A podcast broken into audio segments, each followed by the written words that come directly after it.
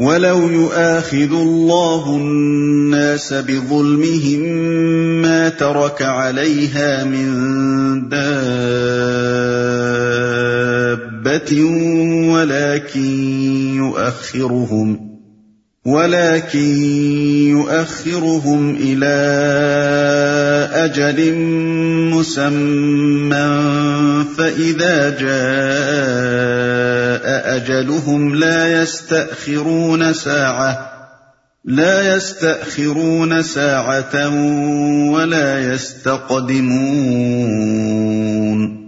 اگر کہیں اللہ لوگوں کو ان کی زیادتی پر فوراً ہی پکڑ لیا کرتا، تو روئے زمین پر کسی متنفس کو نہ چھوڑتا۔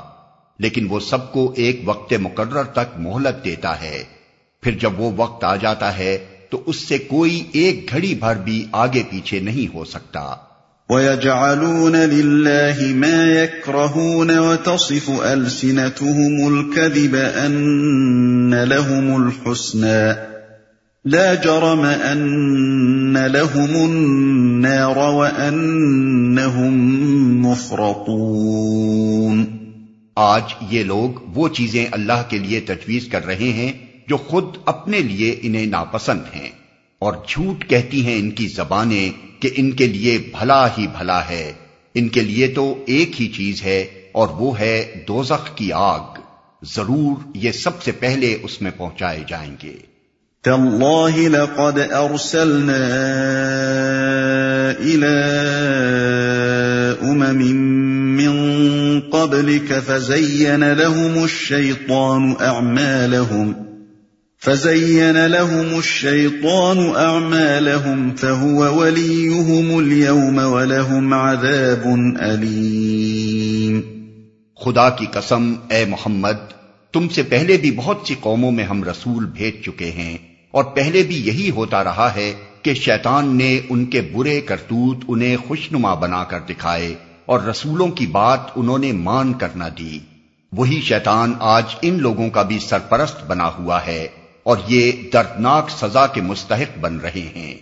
وما انزلنا عليك الكتاب الا لتبين لهم الذي اختلفوا فيه وهدى ورحمه لقوم يؤمنون۔ ہم نے یہ کتاب تم پر اس لیے نازل کی ہے کہ تم ان اختلافات کی حقیقت ان پر کھول دو جن میں یہ پڑے ہوئے ہیں۔ یہ کتاب رہنمائی اور رحمت بن کر اتری ہے ان لوگوں کے لیے جو اسے مان لیں۔ دوسرے الفاظ میں اس کتاب کے نزول سے ان لوگوں کو اس بات کا بہترین موقع ملا ہے کہ اوہام اور تقلیدی تخیلات کی بنا پر جن بے شمار مختلف مسلکوں اور مذہبوں میں یہ بٹ گئے ہیں، ان کے بجائے صداقت کی ایک ایسی پائیدار بنیاد پالیں جس پر یہ سب متفق ہو سکیں۔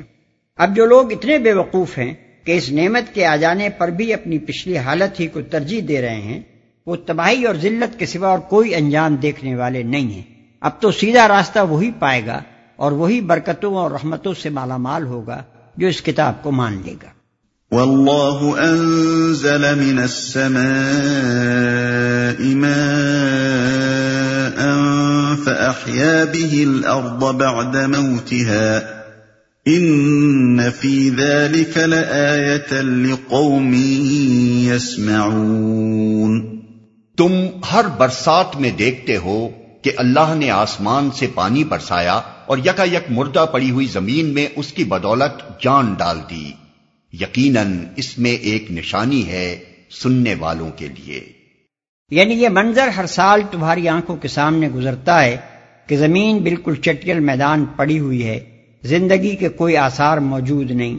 نہ گھاس پھوس ہے، نہ بیل بوٹے، نہ پھول پتی اور نہ کسی قسم کے حشرات الارض اتنے میں بارش کا موسم آ گیا اور ایک دو چھینٹے پڑتے ہی اسی زمین سے زندگی کے چشمے ابلنے شروع ہو گئے۔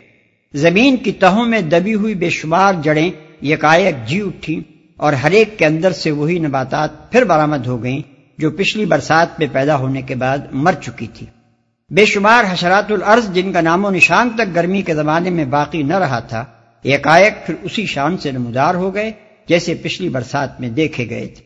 یہ سب کچھ اپنی زندگی میں بار بار تم دیکھتے رہتے ہو اور پھر بھی تمہیں نبی کی زبان سے یہ سن کر حیرت ہوتی ہے کہ اللہ تمام انسانوں کو مرنے کے بعد دوبارہ زندہ کرے گا۔ اس حیرت کی وجہ اس کے سوا اور کیا ہے کہ تمہارا مشاہدہ بے عقل حیوانوں کا سا مشاہدہ ہے۔ تم کائنات کے کرشموں کو تو دیکھتے ہو مگر ان کے پیچھے خالق کی قدرت اور حکمت کے نشانات نہیں دیکھتے۔ ورنہ یہ ممکن نہ تھا کہ نبی کا بیان سن کر تمہارا دل لپکار اٹھتا کہ فی الواقع یہ نشانیاں اس کے بیان کی تائید کر رہی ہیں۔